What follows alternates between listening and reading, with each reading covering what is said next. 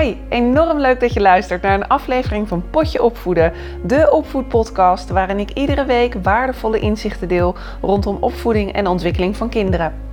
Mijn naam is Joyce Blauwhof. Ik ben gezinspedagoog, trainer en spreker en ik neem ouders en pedagogisch professionals mee in de zoektocht en de avonturen rondom opvoeden. Dit is jouw wekelijkse inspiratie en steuntje in de rug, de Potje Opvoeden podcast.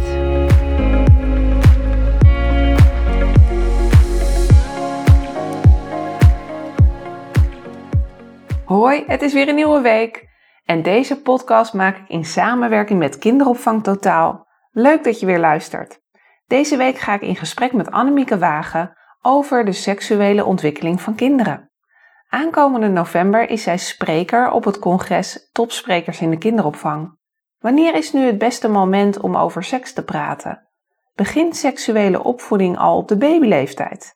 En hoe kun je leren om zonder schaamte te praten over dit onderwerp? En zitten jongens vaker aan hun geslachtsorgaan dan meisjes? Seksuele opvoeding van kinderen is net zo belangrijk als bijvoorbeeld de sociale ontwikkeling, de emotionele ontwikkeling of de cognitieve ontwikkeling. En Annemieke en ik hebben erg leuk nieuws voor jou. Als luisteraar van deze podcast. Op woensdagavond 8 september van 8 uur s avonds tot half 10 organiseren wij samen een webinar over dit onderwerp de seksuele ontwikkeling van kinderen, waarom jij als volwassene belangrijk bent in deze ontwikkeling. Nou, via de pagina www.jblauwhof.nl slash webinar vind je meer info.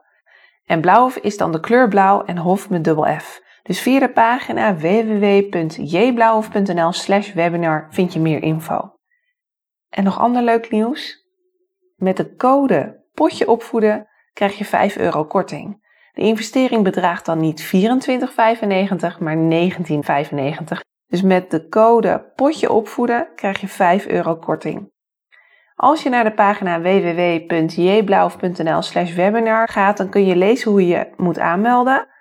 Het is anderhalf uur vol inspiratie en verdieping over dit belangrijke onderwerp. En je kan ook uh, je vragen stellen in de Q&A-sessie die we aan het einde van dit webinar geven. En als je het nog leuk vindt, kom naar de gratis community op Facebook, want ik zal ook daar de gegevens over dit webinar nog delen. Nou, Kinderopvang Totaal en ik wensen je ontzettend veel luisterplezier bij deze aflevering van Potje Opvoeden. Lieve luisteraar, ontzettend leuk dat je weer ingetuned bent voor een aflevering van Potje Opvoeden. En vandaag, ik heb niet de minste geringste uitgenodigd. Het is Annemieke Wagen. En Annemieke heeft verschillende functies in de kinderopvang gehad. En ze geeft al jaren trainingen en workshops door het hele land. Ze is eigenaar van het bureau Professioneel Opvoeden. Ze geeft al jaren ouderavonden en workshops op het gebied van seksualiteit bij kinderen. En vandaag gaan we daar samen een gesprek over voeren. Annemieke, welkom. Ja, leuk Joyce, leuk. Dankjewel voor de uitnodiging enorm leuk uh, dat je er bent. En uh, wij hebben natuurlijk een voorbespreking gehad. Zeker. Het is handig voor de luisteraar ook te weten dat dit gesprek via Zoom wordt opgenomen vanwege audio-kwaliteit. Is altijd toch even goed om te benoemen. En wat wij hebben gedaan is eigenlijk vragen. We zijn het hele land doorgecrossed ja. samen. ja. Om vragen bij pedagogisch professionals op te halen. Hè? Op ja, zeker. aan de deur ja. aangebeld. Nee.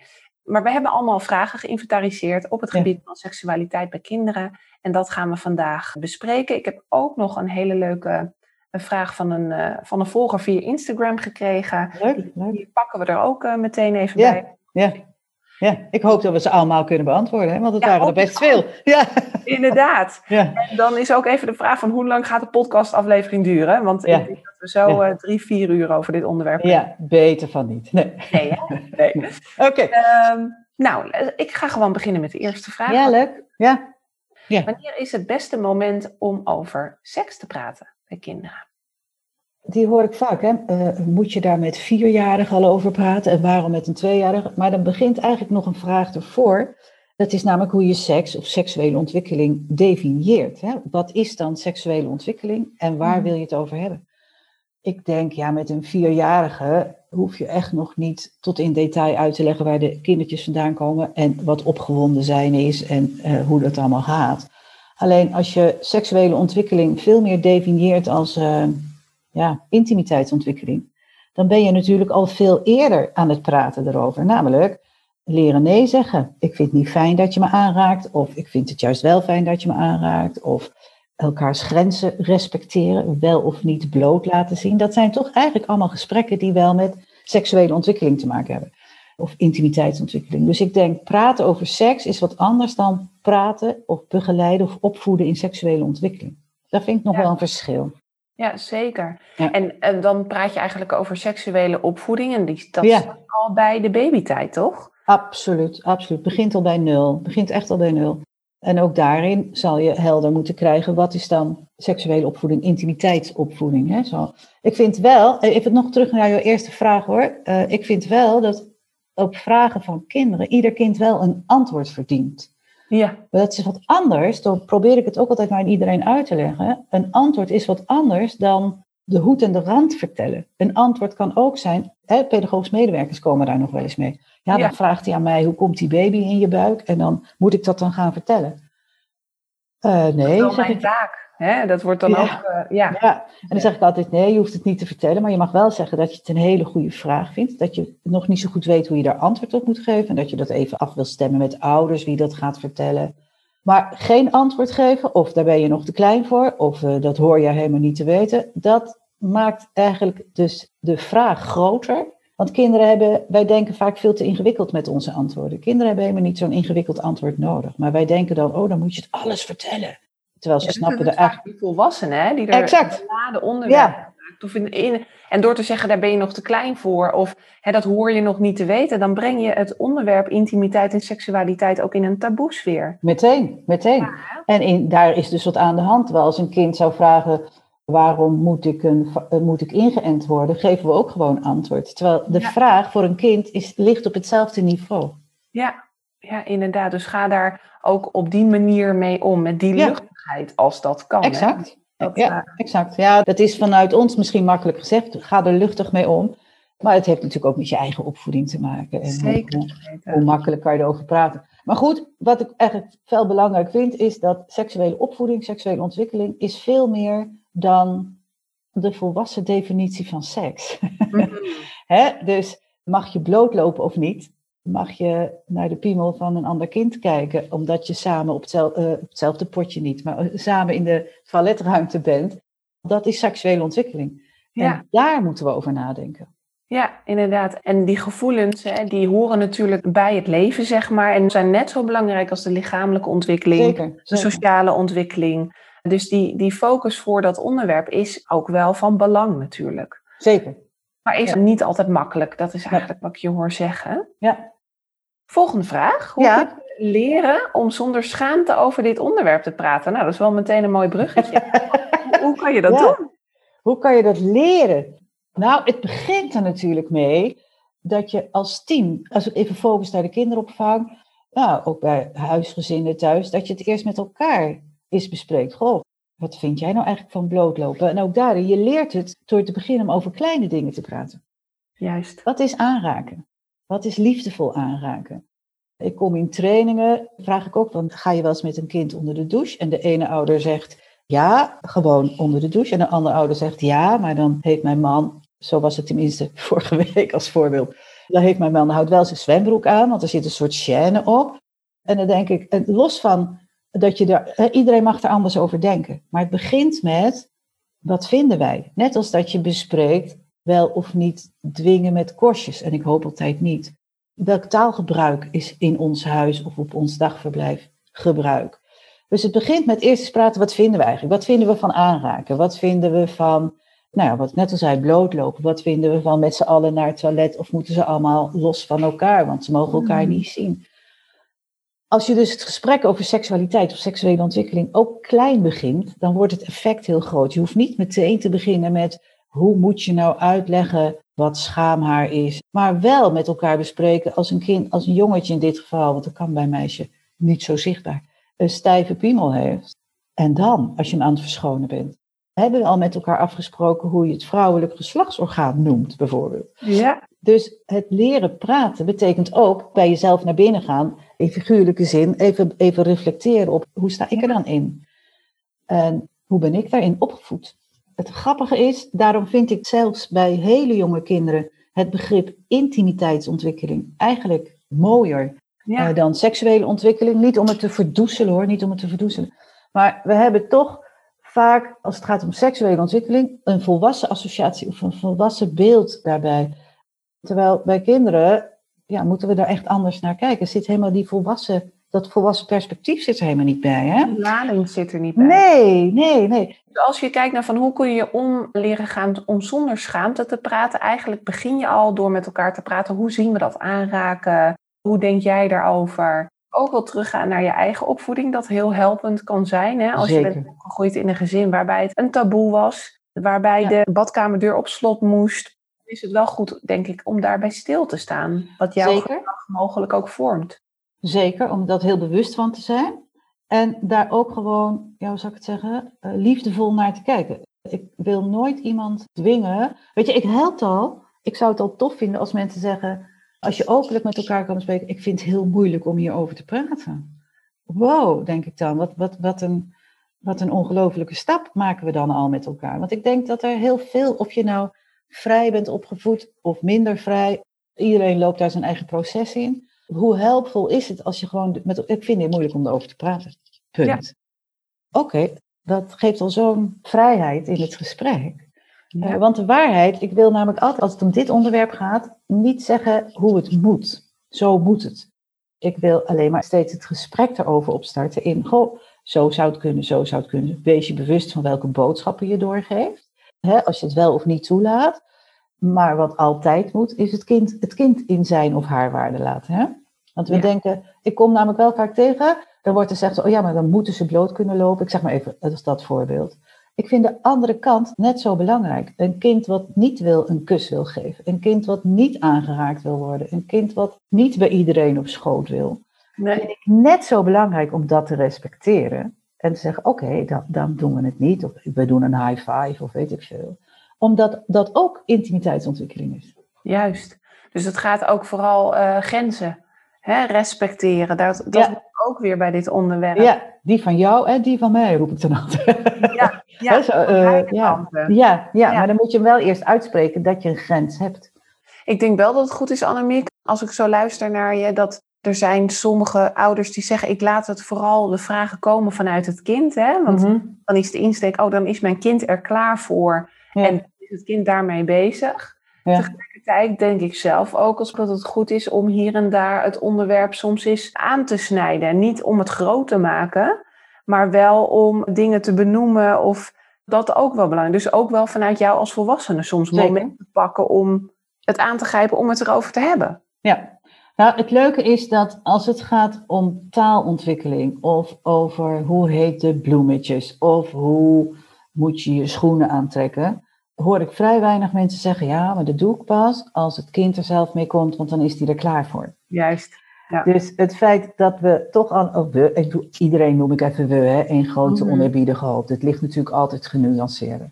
Het feit dat er überhaupt gedacht wordt over, ja, maar ik, ik stap pas in of ik ga er pas over praten als het kind ermee komt, zegt al iets over hoe we er tegenaan kijken.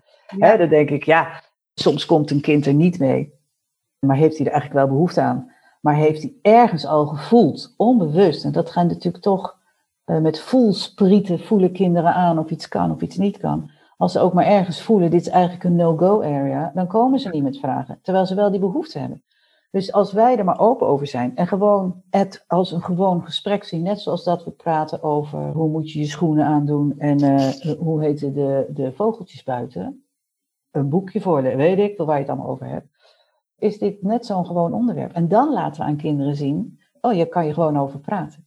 Ja, Ik hoor veel ouders en ook veel pedagogisch medewerkers met de beste bedoelingen, echt met de allerbeste bedoelingen, tegen kinderen zeggen: Je kunt met mij alles bespreken. Ik vind niks gek. Hè? Ik heb liever dat je het met me bespreekt dan dat je het voor me houdt. Alleen voelen kinderen aan dat ouders dat echt wel menen, maar dat het ook niet waar is. Dat niet alle onderwerpen te bespreken zijn met de ander. En als ze dat eenmaal gevoeld hebben, komen ze niet. Dan gaan ze het met vriendjes doen, gaan ze het opzoeken op internet, nou dat soort dingen. Ja, en dan is het toch inderdaad goed in die zin. Hè. Ik heb ook wel eens een onderzoek gelezen dat een kind drie of vier klikken verwijderd is van eh, pornografisch Exact. materiaal. exact. Dus daarin hebben we dan wel weer een taak als volwassenen, denk ik, om, uh, om daarin goed uh, ja. nou, een, een, begrip mee te geven van wat, wat, er, wat er kan en dat het niet altijd realiteit is, zeg maar. Nee. Nou, niet altijd, Nooit. altijd niet, denk ik. Nee, nee. Nooit. Want is er ook veel bekend over de seksuele ontwikkeling van kinderen? Zijn er onderzoeken naar? Ja, dat is altijd een hele leuke. Ik vraag dat altijd in trainingen. Is er veel bekend over seksuele ontwikkeling? En dan sommige mensen zeggen ja, sommige, heel veel zeggen weet niet. Het mm. antwoord is eigenlijk als ik heel streng ben, is het antwoord nee. Maar ja, dat is natuurlijk ook niet meer helemaal waar. Ondertussen weten we best wel veel.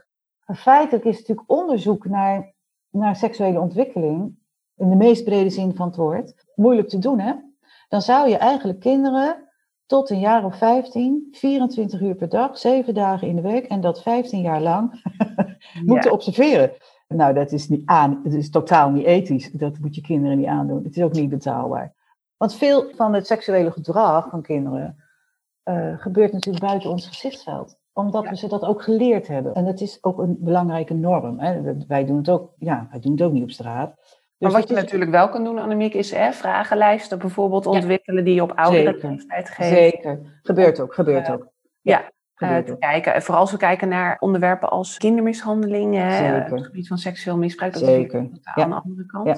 Er zijn, is natuurlijk echt heel veel onderzoek gedaan, retrospectief. Hè? Dus je vraagt het aan jongeren terug, je vraagt het aan ouders, wat zien zij aan gedrag van kinderen. Pedagogisch medewerkers, veel observeren, eh, kijken, wat zien kinderen, wat zeggen kinderen, wat, hè, zo. Dus dat allemaal bij elkaar. Sandrijn van der Doef is daar natuurlijk echt wel, uh, Shanna Swiep, zaliger, hebben daar natuurlijk echt heel veel werk in verricht. Dus er is echt wel al heel veel bekend.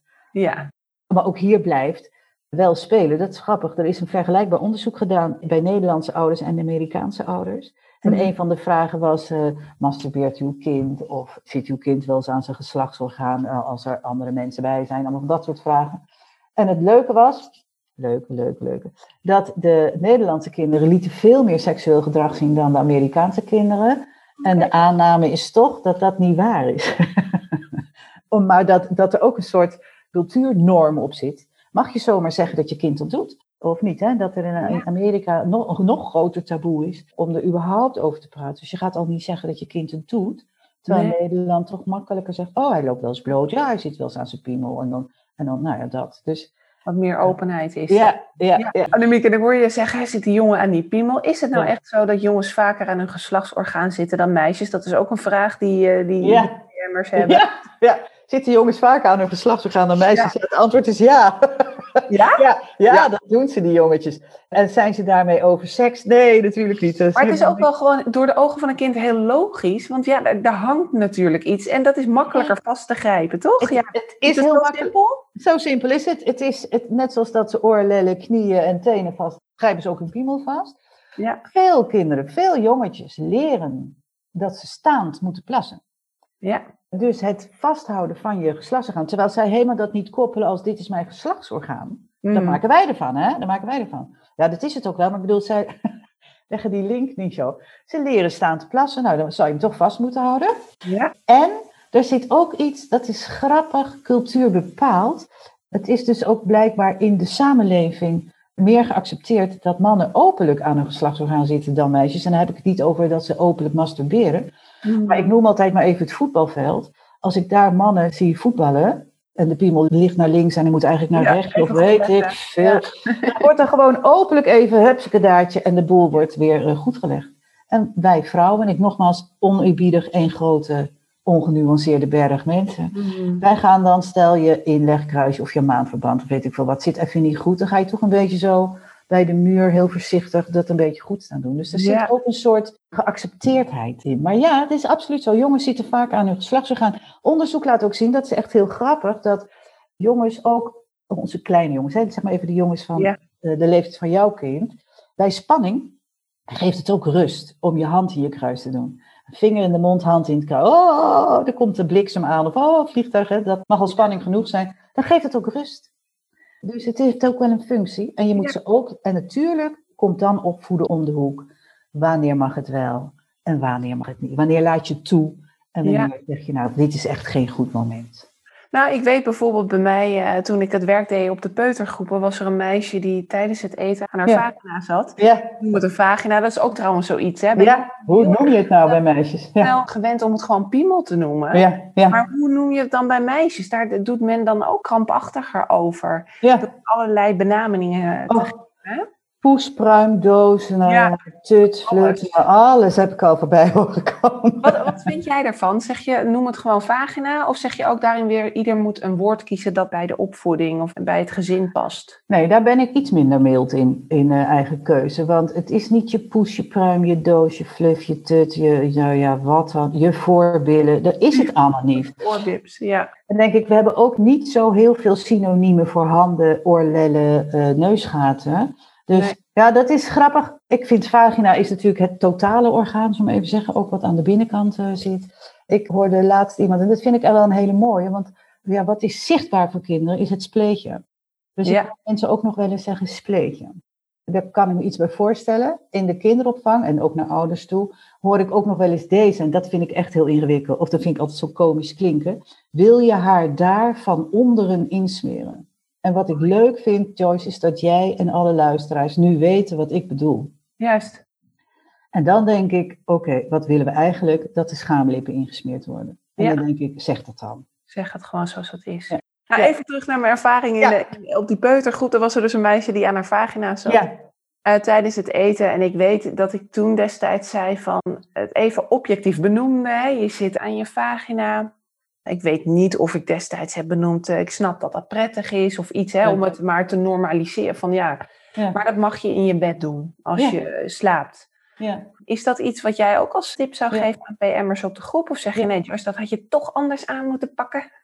toen ik 19 was. Nee hoor, stond. ik vind het al heel wat toen je 19 was, dat je dat al... eh, Ja, nou, Ja. een 19, ik zeg nu 19. Ja, omdat ik iets ouder was. Maar. Vooral zo doen. Hè, want je gaf even een tussenzin. Ik weet niet of ik er nog bij gezegd heb, dat is heel erg prettig Ja, om te doen. ja. Zou ik zelfs weglaten, want dan maak je het eigenlijk ook groter. Ik vergelijk het altijd met neuspeuteren. Als een kind aan tafel neuspeutert, dan hoop ik dat je ervan zegt, dan denk ik trouwens dat de meeste mensen dat niet oké vinden en daar wat van zeggen. Namelijk, niet doen is niet netjes aan tafel, of Ja. zoiets. ja. Dat vind ik altijd leuk, want je, mag, je kan wel zeggen, het mag helemaal niet. Maar wat ze op de wc doen, Inderdaad. geen idee. Sterker nog, we hebben het er wel eens over gehad dat wij veel op de snelweg zitten om eh, van A naar B te gaan. Ja. Hoeveel mensen in hun neus peuteren. Ik sta regelmatig in de file, ik kijk mijn ogen uit.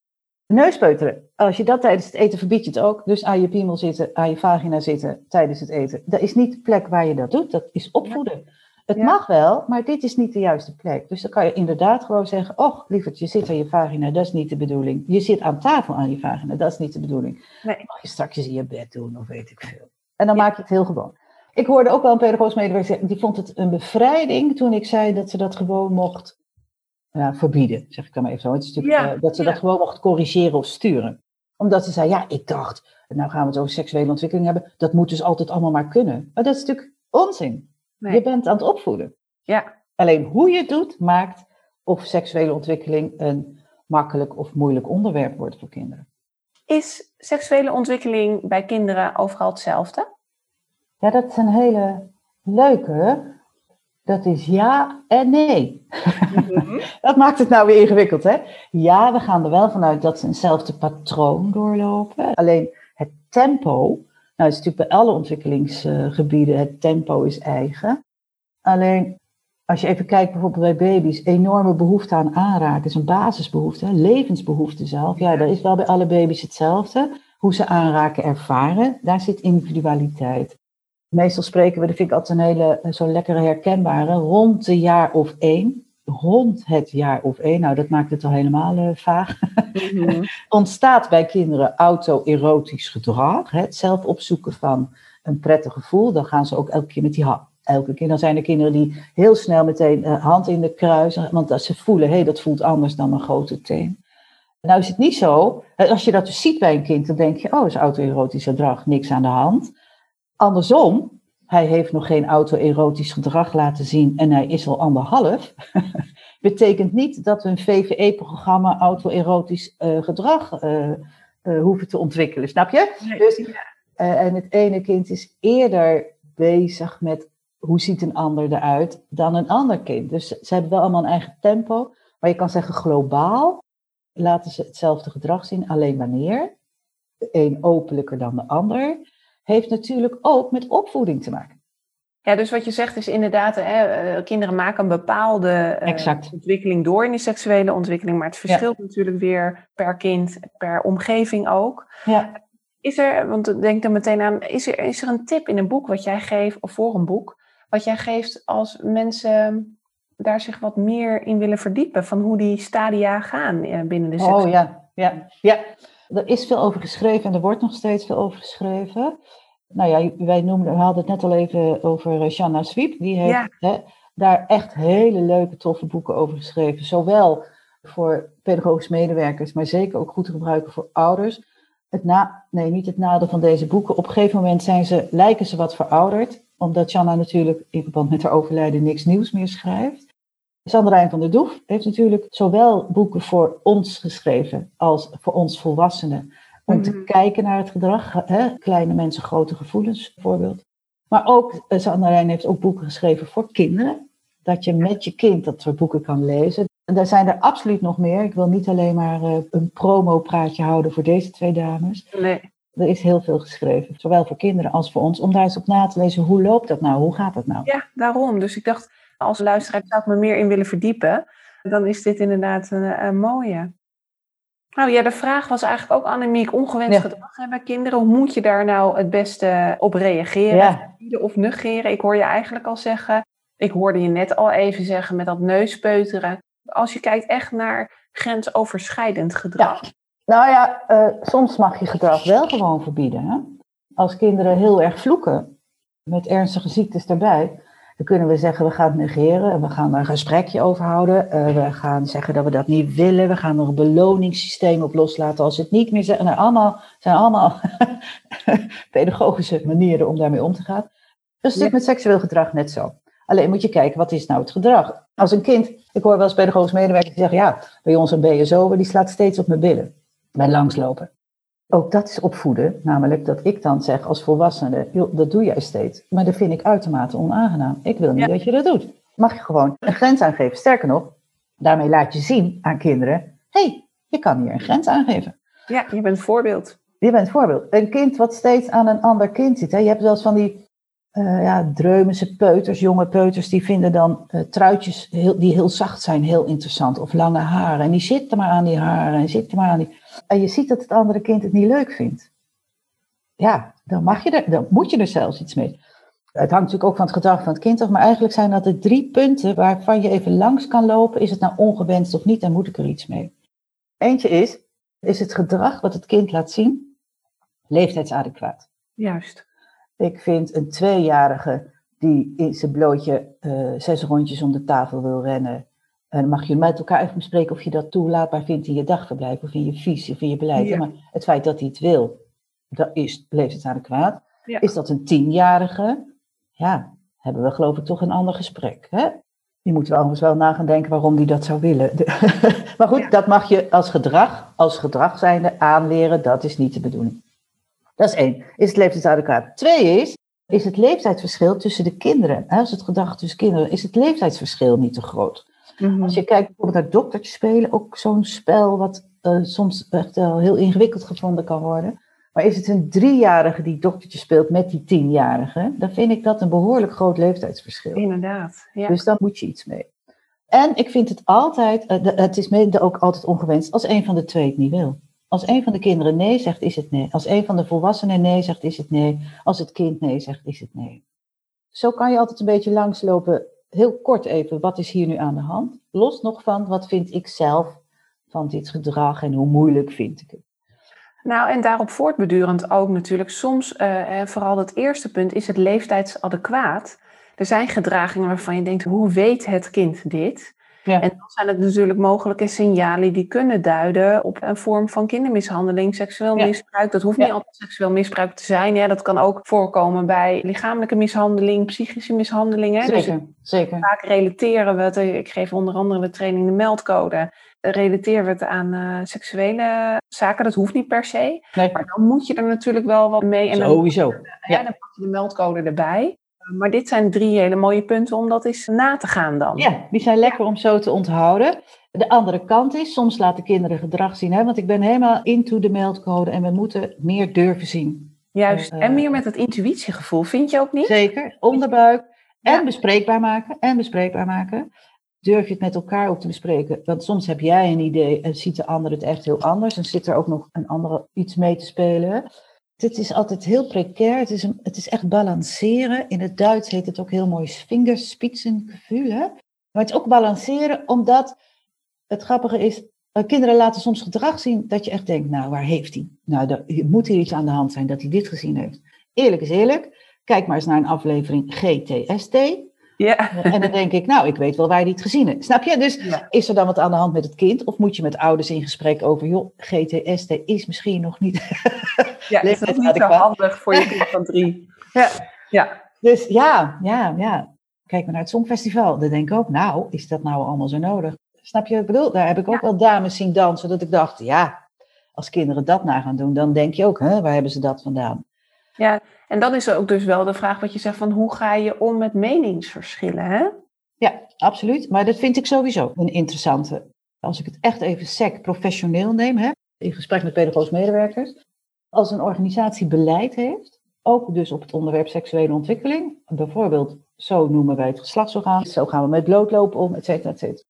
En je bent het er niet mee eens, want je hebt een andere mening of een andere visie, Mm Dat mag van mij. Ja, dat, dat fijn. Wat fijn. Ja, daar, zo, zo ben ik. Zo, ben ik. zo flexibel. Ja. dat mag. Ik denk dan, dan is er één weg, namelijk bespreekbaar maken. En kijken of je het gedrag, of je het aan kan passen, of dat gehoor vindt. En als dat niet zo is, omdat de organisatie heel bewust kiest voor een bepaalde richting, ja, dan vind ik niet dat je als pedagogisch medewerker kan zeggen, ja, ik ben het er niet mee eens, dus ik doe het toch, of ik doe het juist niet. Juist.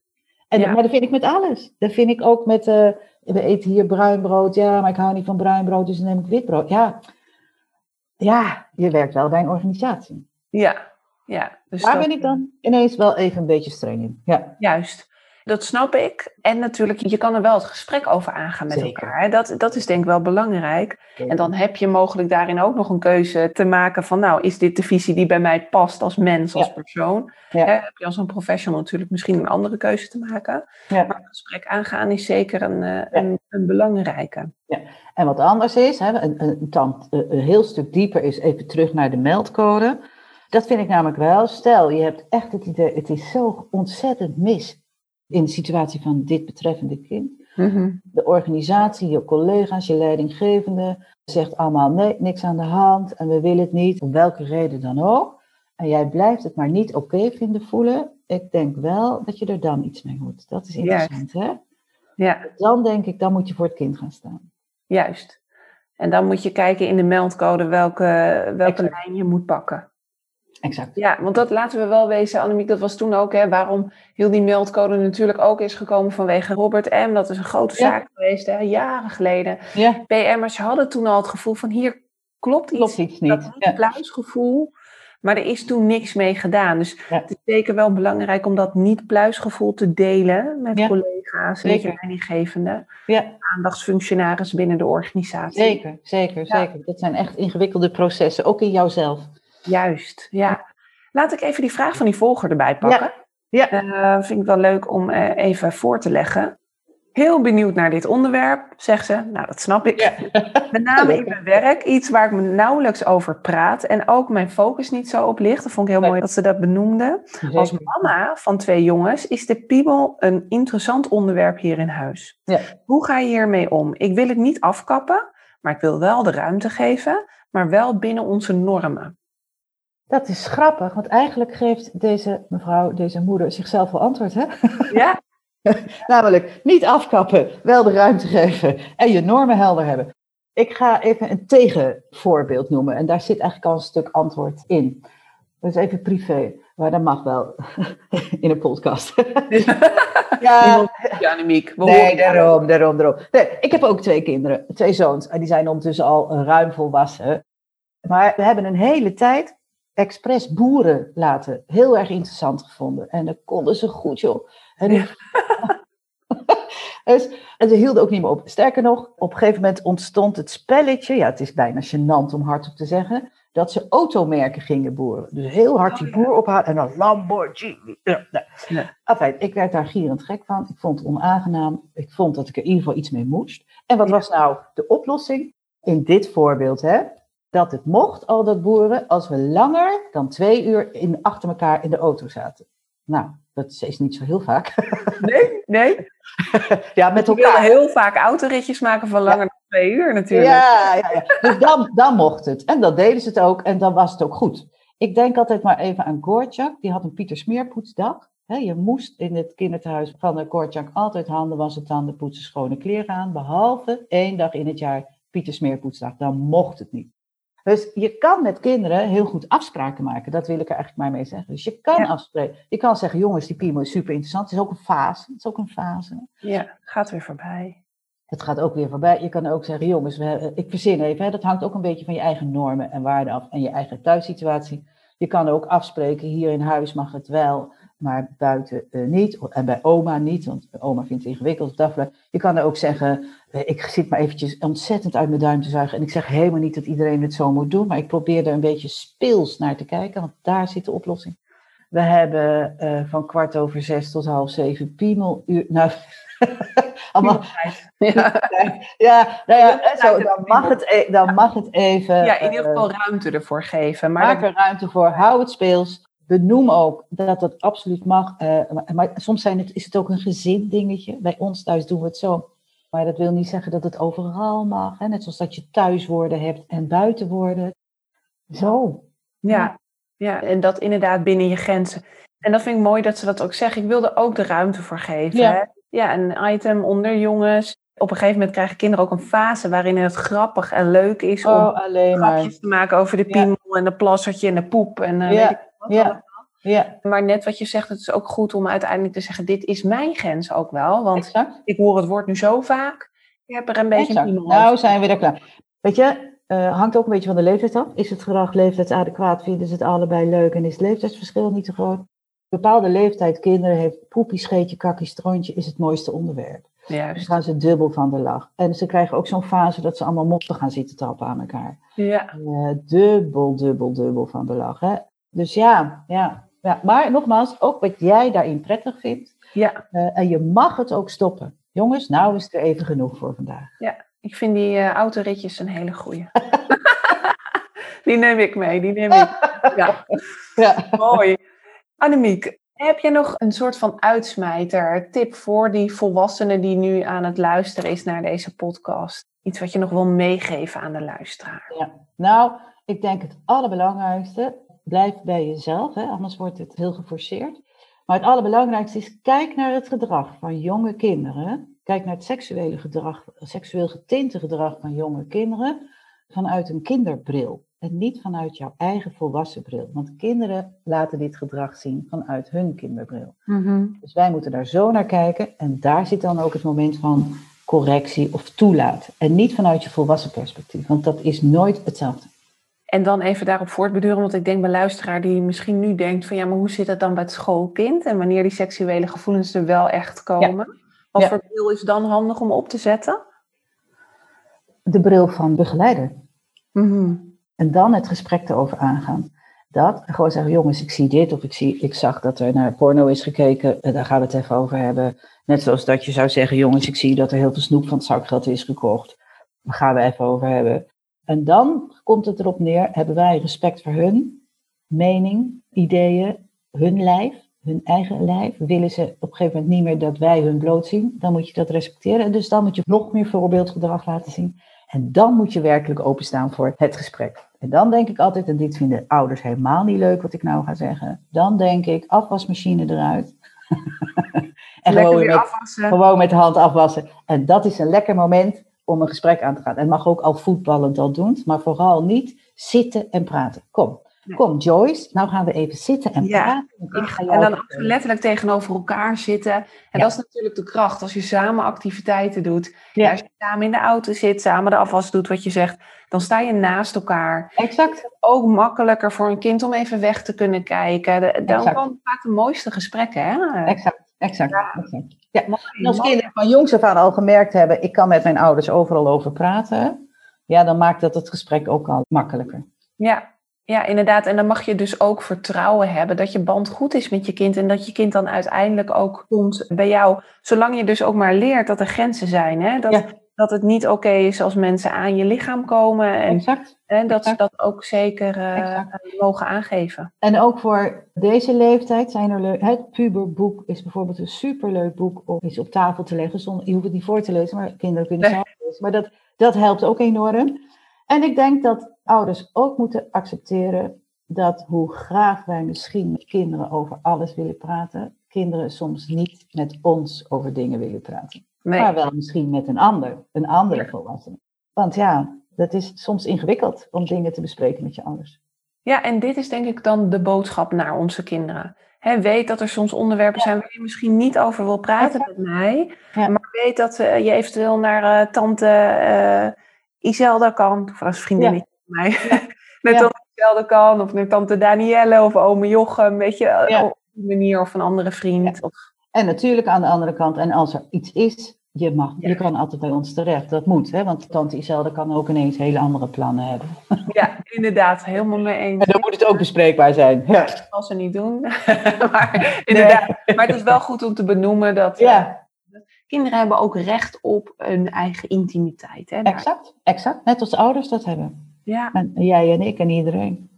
Mooi. Mooi einde van deze podcast, Annemie. Nou, wat leuk. Ik denk dat we de luisteraar met deze podcast aan het denken hebben gezet en uitnodigen om eens te kijken hoe is dat voor jou en hoe zou jij dat doen de volgende keer dat een kind mogelijk iets doet waarvan je denkt, oh, hoe zou ik dat kunnen aanvliegen? Ja, ja. dank je wel nogmaals. Heel erg graag gedaan. En nogmaals, ja, superleuk. Dank voor je uitnodiging, nogmaals. Ja.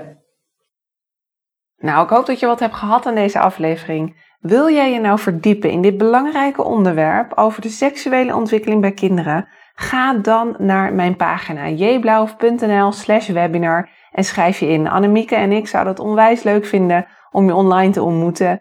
Dus gebruik in ieder geval de code potje opvoeden en dan krijg je 5 euro korting.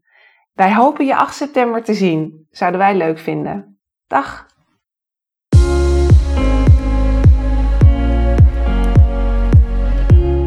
Hey, wat ontzettend leuk dat je hebt geluisterd. Bedankt daarvoor. Nog een paar dingen die ik graag met je wil delen. Wil je alle afleveringen overzichtelijk onder elkaar? Abonneer je dan op deze podcast. Klik in jouw podcast-app op de button subscribe of abonneren en je ontvangt dan automatisch een berichtje als er een nieuwe aflevering online komt. Mijn missie is om zoveel mogelijk ouders en pedagogisch professionals te helpen bij het opvoeden van kinderen. En om mijn missie te bereiken, helpt het als jij een review wilt achterlaten via de app waarmee je deze podcast luistert. Ken je nou iemand voor wie deze aflevering interessant is? Dan zou het fijn zijn als je hem of haar deze aflevering doorstuurt, door bijvoorbeeld de link te kopiëren in Spotify. Ik zou het ook gaaf vinden als je een screenshot deelt als je deze podcast luistert en deelt via social media. Ik vind het altijd leuk om een berichtje van je te ontvangen, om te horen wat je van deze podcast vindt en of je misschien zelf vragen of suggesties hebt. Stuur mij een berichtje via mijn website jblauwhof.nl. Dat is kleurblauw en hof met dubbel F. jblauwhof.nl of via mijn Instagram pagina Joyce Blauwhof. Tot de volgende aflevering.